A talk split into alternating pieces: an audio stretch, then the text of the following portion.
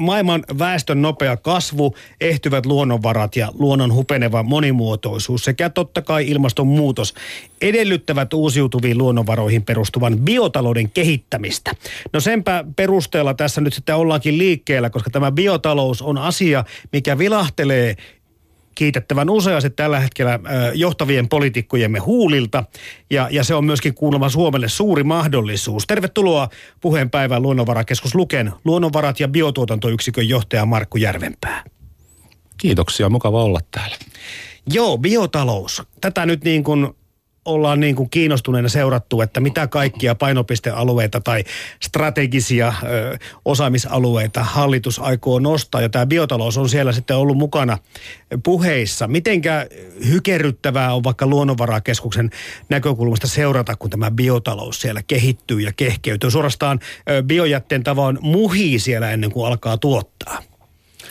Joo, siis luonnonvarakeskushan on kolmen tutkimuslaitoksen ja yhden tilastoviranomaisen uusi organisaatio ja, ja ne vanhat organisaatiot ovat olleet erittäin päteviä metsäntutkimuksen, maataloustutkimuksen ja myöskin riista- ja kalatutkimuksen osaajia. Ja nyt kun tämä uusi instituutti on lyöty yhteen, niin, niin se yhdistävä tekijä on tietysti luonnonvarat ja tämä biotalous. Mm-hmm. Ja nyt kun mainitsit tämän asian väestöräjähdys ja hupenevat luonnonvarat, niin, niin totta kai kysymys ei ole pelkästään siitä, että me eletään uusiutuvien luonnonvarojen varassa, vaan me eletään tämän pallon ehdoilla. Niin, me Suomessakin eletään tämän pallon ehdoilla. Tulevaisuuteen pitäisi panostaa ja se on niin kuin Suomelle myöskin suuri mahdollisuus. Tätä pyritään tänään Markku Järvenpää selvittämään, että millä tavalla se voisi olla meille. Mutta tämä on kiinnostava kuulla, mitä te ajattelette sen lukessa näistä yhdistymispäätöksistä. Teillä on niin kuin sanottu, niin tämä on uusi, tämä luonnonvarakeskus kerro tuossa, mitkä ovat siihen yhdistyneet vuodenvaihteessa. Ja nyt tuli uutinen, että se yhdistetään myöskin tähän äh, Suomen ympäristökeskukseen sykkeen, sykkeeseen. Mitä tämä tarkoittaa teidän kannalta? No mä otan tähän nyt ehkä aika henkilökohtaisen ja spontaanin kannan, että siis on ollut aikamoinen haaste saattaa yhteen kolme neljä uutta organisaatiota ja meillähän on organisaatiokulttuuri vielä niin kuin teon alla, eli kolmen ja puolen vanhan organisaation organisaatiokulttuureita hitsataan yhdeksi, niin ehkä ihan henkilökohtainen vaikutelma on, että tässä hässäkässä olisi yksi mennyt samalla. Että ehkä jopa nopeammin kuin nyt sitten hallitusohjelmaan on kirjattu. Ja, ja siis Luonnonvarakeskus tekee todella paljon yhteistyötä Suomen ympäristökeskuksen kanssa jo nyt hanketasolla. Mm. Ja kohta olette sitten samaa putiikkia muutaman vuoden sisällä. Näin lukee kirjassa. Mm.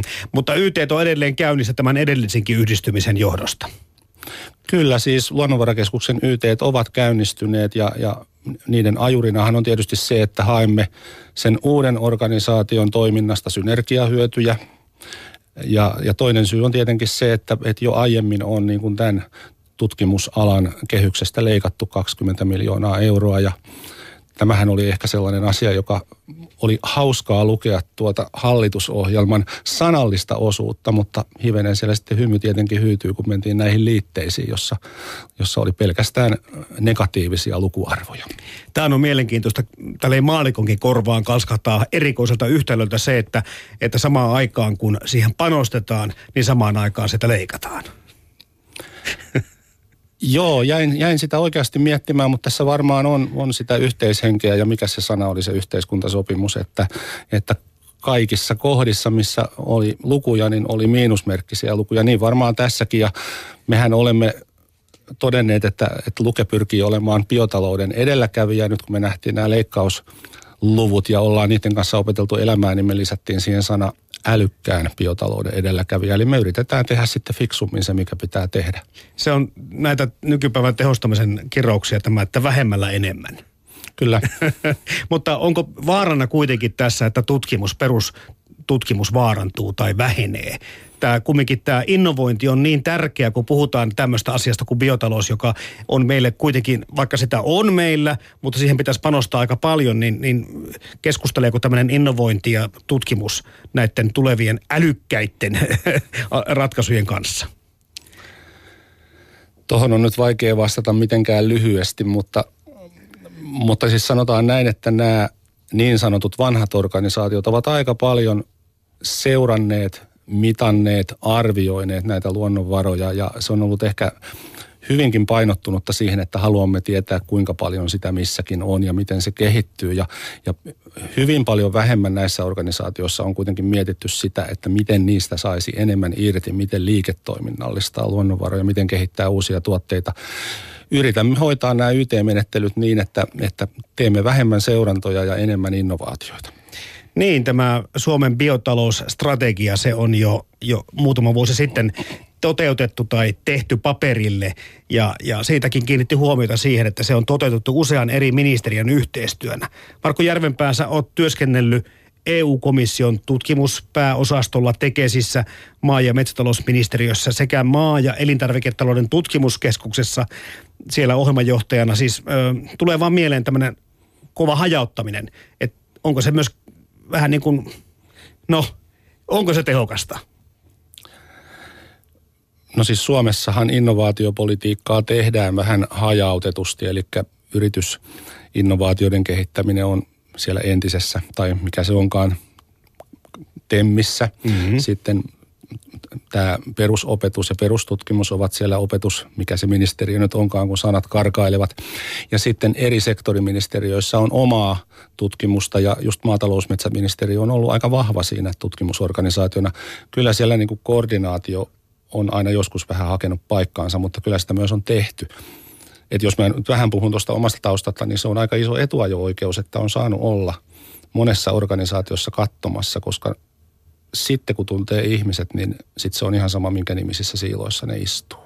Niin, kyllä tässä niin kuin mulle tulee mieleen näistä yhdistymisistä. Totta kai se säästäminen, mikä tässä nyt sitten kohdistuu yhteiskunnan jokaiseen sektoriin, mutta myöskin se, että onhan tässä ollut puheessa jo tämän niin kuin byrokratian ja kaiken muun järjestelmän keventäminen. Että kyllä tässä niin kuin, niin kuin järkeviä tavoitteitahan meillä varmasti hallituksellakin on.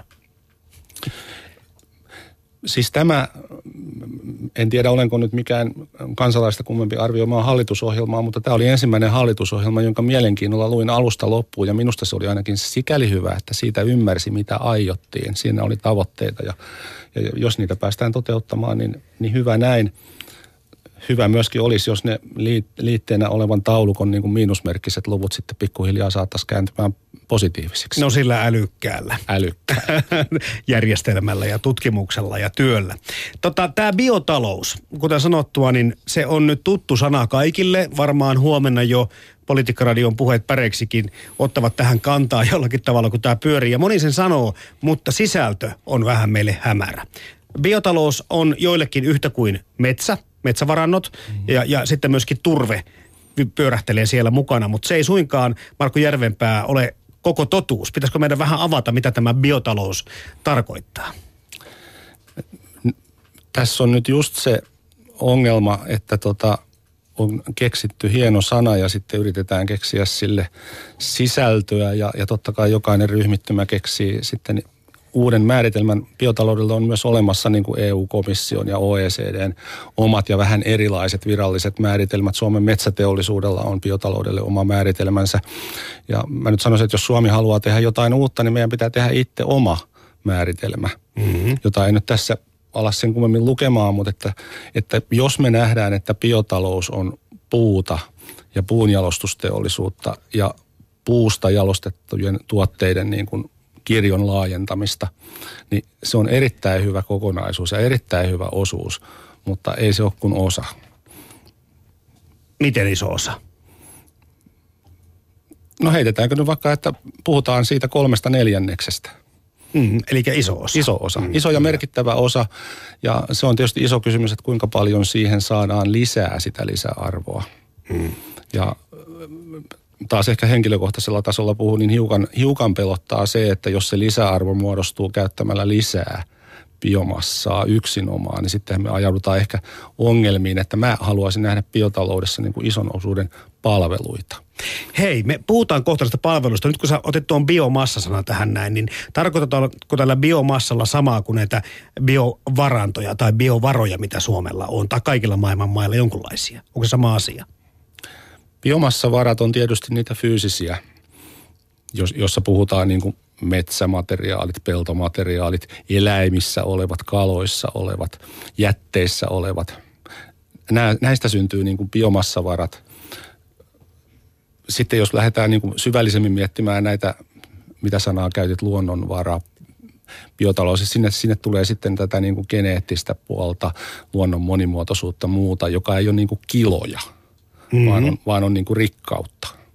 Niin, siis nyt tämä, tämä on niin tämmöinen globaali aihe. Oikeastaan tätä on vähän niin kuin vaikea hahmottaa, koska se tuossa jo, tai kun puhuttiin siitä, että tämä, me olemme tällä pallolla kaikki keskenämme ja nämä varat mm. pitäisi niin kuin jollakin tavalla kaikille tulevaisuudessakin riittää ja mielellään, että ylikin saisi jäädä.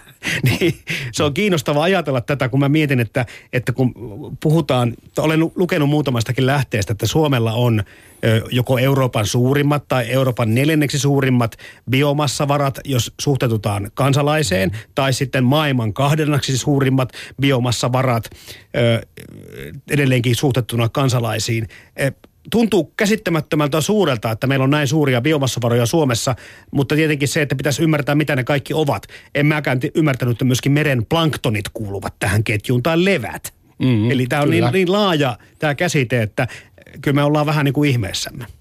Mä en ole ihan varma, onko ne hyönteiset punnittu, jotka kesäiltana aurinkoa vasten ajavat, mutta hyönteiset ovat myös yksi biomassavara. Mutta jos nyt mennään sinne globaaliperspektiiviin, niin ihan kun on katsottu ruoka ja kuitu, puhutaan metsäpelto mm-hmm. kokonaisuudesta, niin energia plus ruoka, niin siihen ei pallo riitä. Totta. Eli, eli emme voi toteuttaa sekä energian tarvetta että ruoan tarvetta biomassavaroilla. Täytyy miettiä sitten niin kuin muuta, oli se muu sitten ydinvoimaa, aurinkovoimaa, vuorovesivoimaa tai taikka mitä, mitä älykästä voimaa onkaan tai voiman käytön vähentämistä.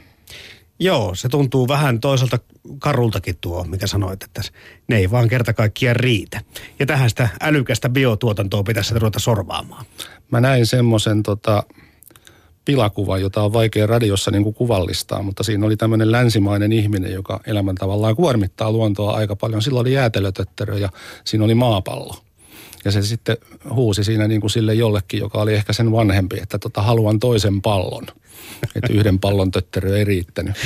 Tässä biomassa-varat tai varannoissa on semmoinen niin kuin kalskahdus, että, että tulee mieleen, että tämä kaikki elämä ja eliöt ovat maapallolla meille vain raaka-ainetta. Ja se tässä niin kuin tuntuu ehkä kaikkein niin kuin ongelmallisilta niin kuin isossa kuvassa, koska me ollaan itsekin tätä samaa biomassaa. Joo, jos mennään niin kuin tuohon, mä mainitsin äsken ne palvelut, niin tota, minun mielestäni biotalouden palveluita on muun muassa maisema. Mm-hmm. Ja, ja biotalouden palvelu on se, että kun kävelee metsässä, niin siellä tulee hyvä mieli. Eli, eli tavallaan se, että miten sitten tuotteistetaan tämä. Tietyllä tavalla sitä on olemassa, että perinteinen metsästyshän ottaa sen eläimen pois ja tekee siitä ruokaa. Sitten kameralla metsästyshän tarkoittaa sitä, että sitä samaa biomassa varaa voidaan hyödyntää monta kertaa, eli voidaan ottaa vaikka kuinka monta kuvaa. Et tavallaan puhutaan siitä, että miten, miten käytämme, käytämmekö me sen niin kuin ikään kuin pois jonnekin – vai hyödynnämmekö sitä niin, että sitä voi käyttää uudestaan? Marko Järvenpää tätä luonnonvarakeskuksesta. Sähän nyt tässä toisinnat vanhaa satua kultamunia munivasta hanhesta, että sitä ei kyllä kannattaisi meidän niin kuin nopean edun vuoksi tappaa vaan antaa munia ja myydään näitä munia sitten tuonne maailmalle. Niin agripuolella puhutaan, että lypsävää lehmää ei kannata niin. tappaa. Että itse asiassa niin näistä palveluista mä mainitsin myöskin alussa sen, että tota, tutkimuslaitos on aika paljon keskittynyt seuraamaan, arvioimaan ja antamaan suosituksia siitä, miten näitä luonnonvaroja ylläpidetään. Mm-hmm. Niin se on tietyllä tavalla myöskin tämmöinen palvelutoiminto. Ja mitä tiukemmin me käytetään puuta, riistaa, mitä se ikinä onkaan, niin sitä tärkeämpää on, että siellä taustalla on se ohjausmekanismi ja tieto, että vieläkö me voidaan sahata, vieläkö me voidaan kalastaa.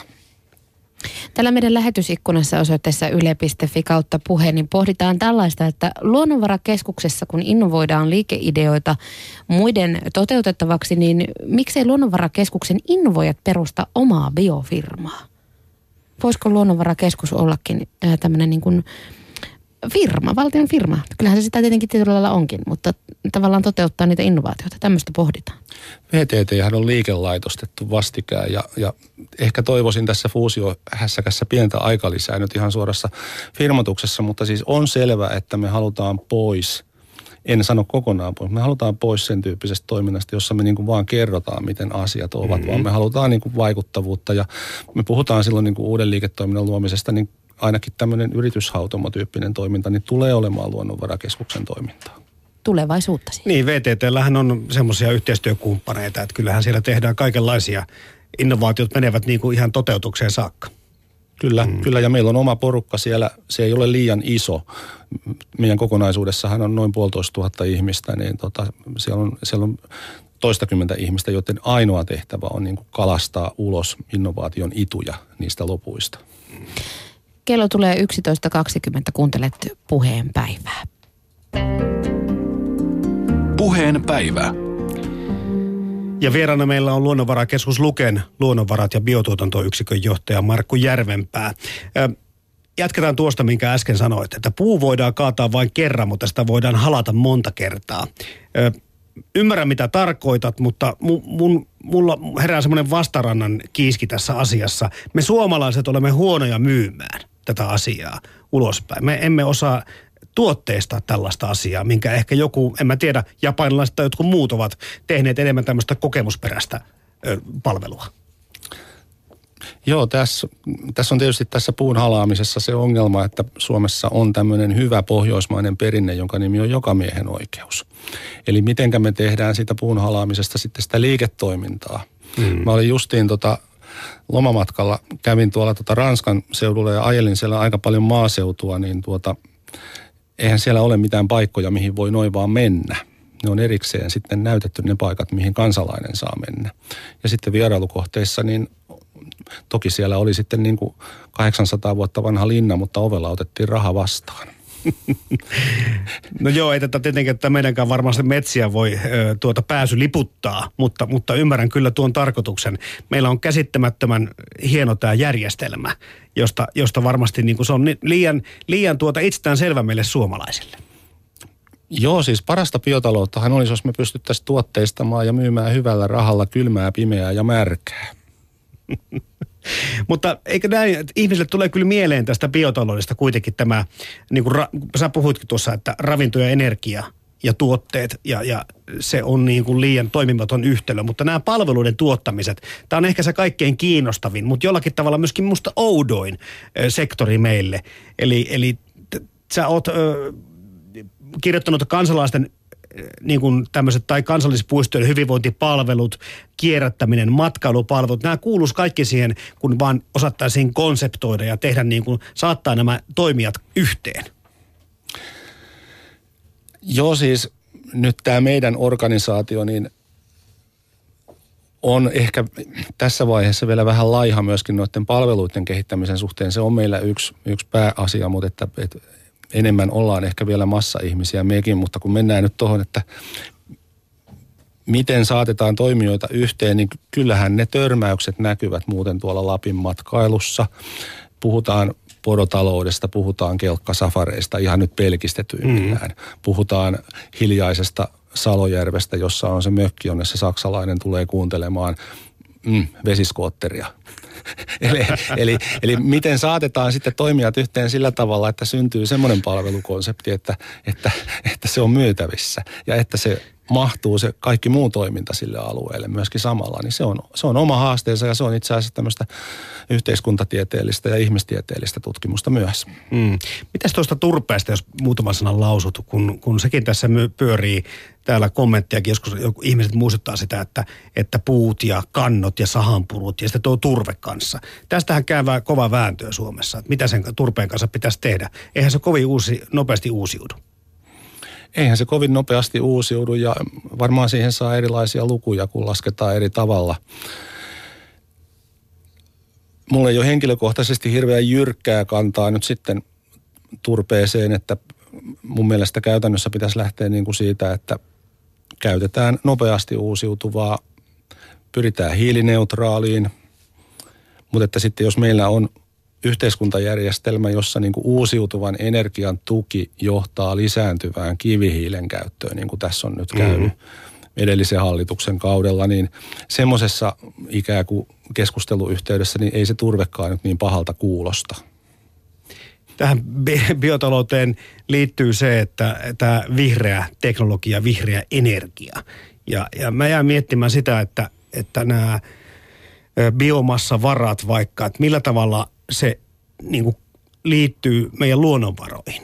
Onko se niin kuin, miten vahvalla yhtenäisyysmerkillä olemassa, kun me puhutaan siitä, minkälaisia luonnonvaroja Suomessa on? Nehän ei ole kaikki yksi yhteen, mutta ne, ne menee ainakin osittain päällekkäin. Siis luonnonvarathan käsittää sitten tietysti myöskin sen kivessä mm-hmm. olevan, maaperässä olevan. Kyllä. Ja tuota,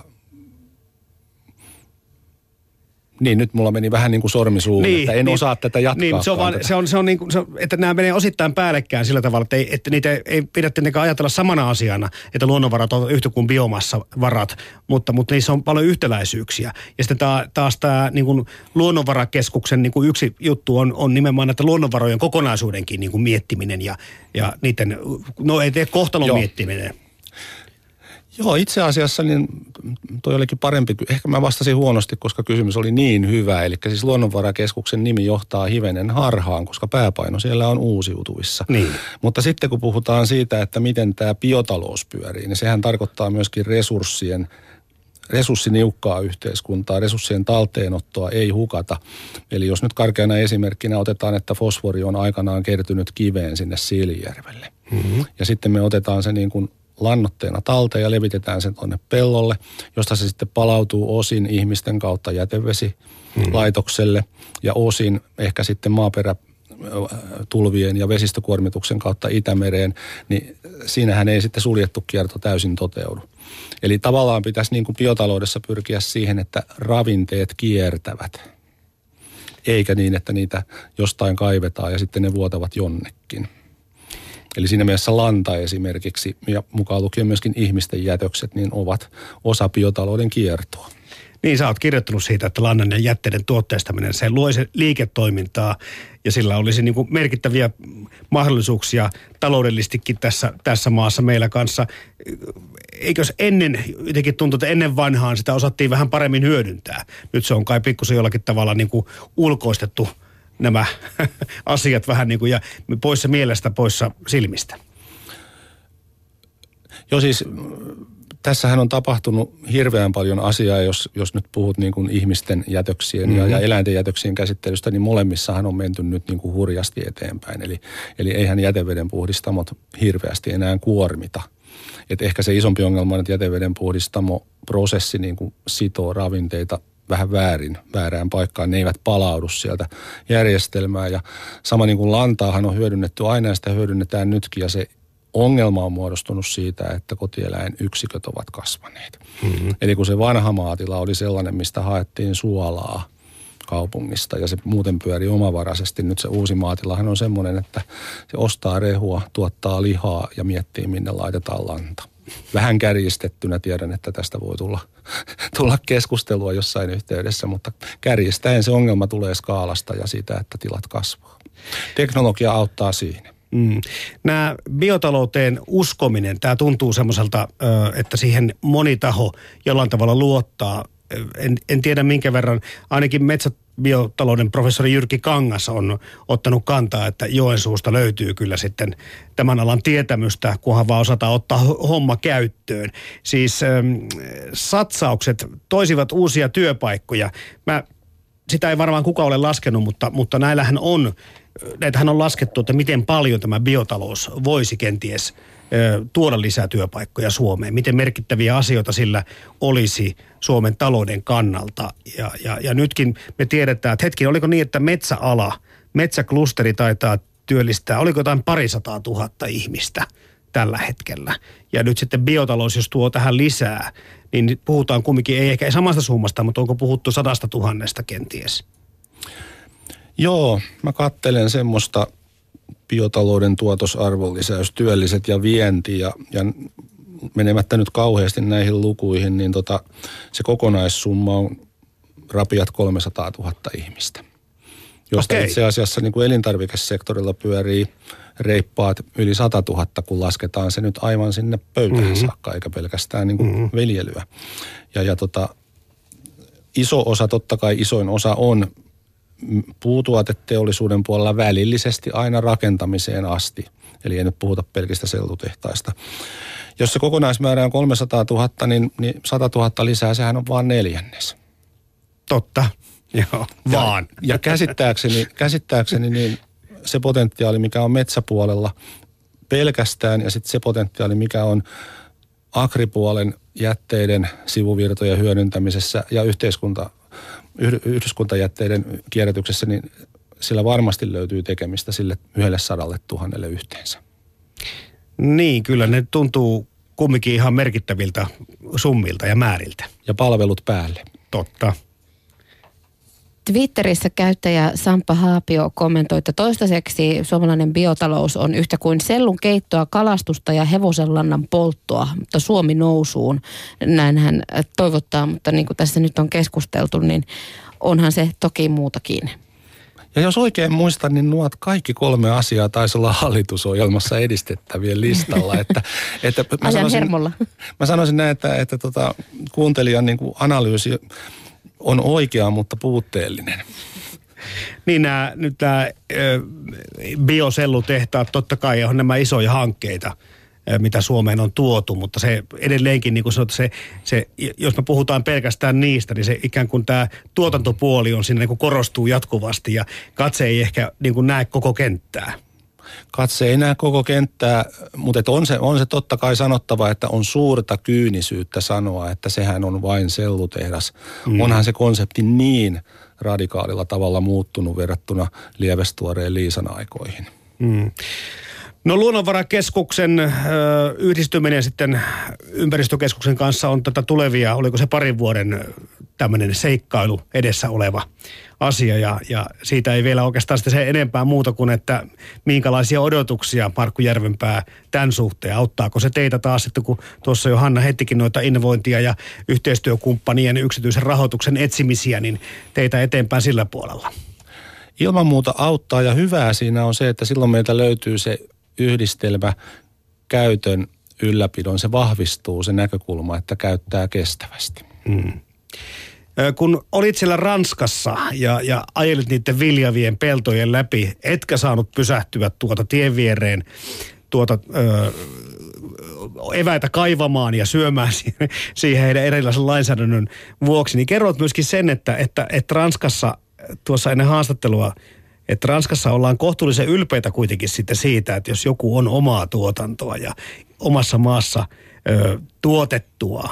Made in France on sitten siellä semmoinen, semmoinen niin kuin ehkä, mitenkä voisi sanoa, paremmin tuotteistettu kuin meillä Made in Finland. En tiedä, oliko se parempi, mutta kovasti niille ranskalaisille ja niille turisteille painotettiin, että tämä on niin kuin tuotettu Ranskassa. Eli kotimainen on kotimaista joka paikassa ja se on tietysti hieno asia. Niin, se, tämä kotimaisen niin kuin kotimaisuuden ylläpitäminen, niin, niin eihän tietenkään, jos ollaan niin kuin oikein skeptisiä tai tarkkoja siitä, että kelle vaikka biomassavarat kuuluvat, no ehkä se maa-alueen haltija, ne kuvittelee omistavansa, vaikka ne tietenkin tätä yhteistä hyvää meille tätä elonkehää on, mutta, mutta jollain tavalla näetkö öö, Markku Järvenpää, että tämmöinen ruokatuotanto, vaikka se ei aina niin kannattavaa olekaan, että se pitäisi niin kuin jollain tavalla varmistaa tämä kotimaisuuskin. Joo, mä oon miettinyt, että mikä se on se Suomen vahvuus, kun melkein kaikelle, mitä maailmassa tehdään, niin löytyy paikka, missä se onnistuu paremmin. Mm. Mutta tota, se ikävä tosiasia on myös, että kaikkea ei voi tehdä siinä, missä se onnistuu parhaiten, koska me tarvitaan se kaksi palloa. Eli kyllä, kyllä me olisin aika huolissani, jos me oltaisiin puhtaasti tuontiruoan varassa. Mm.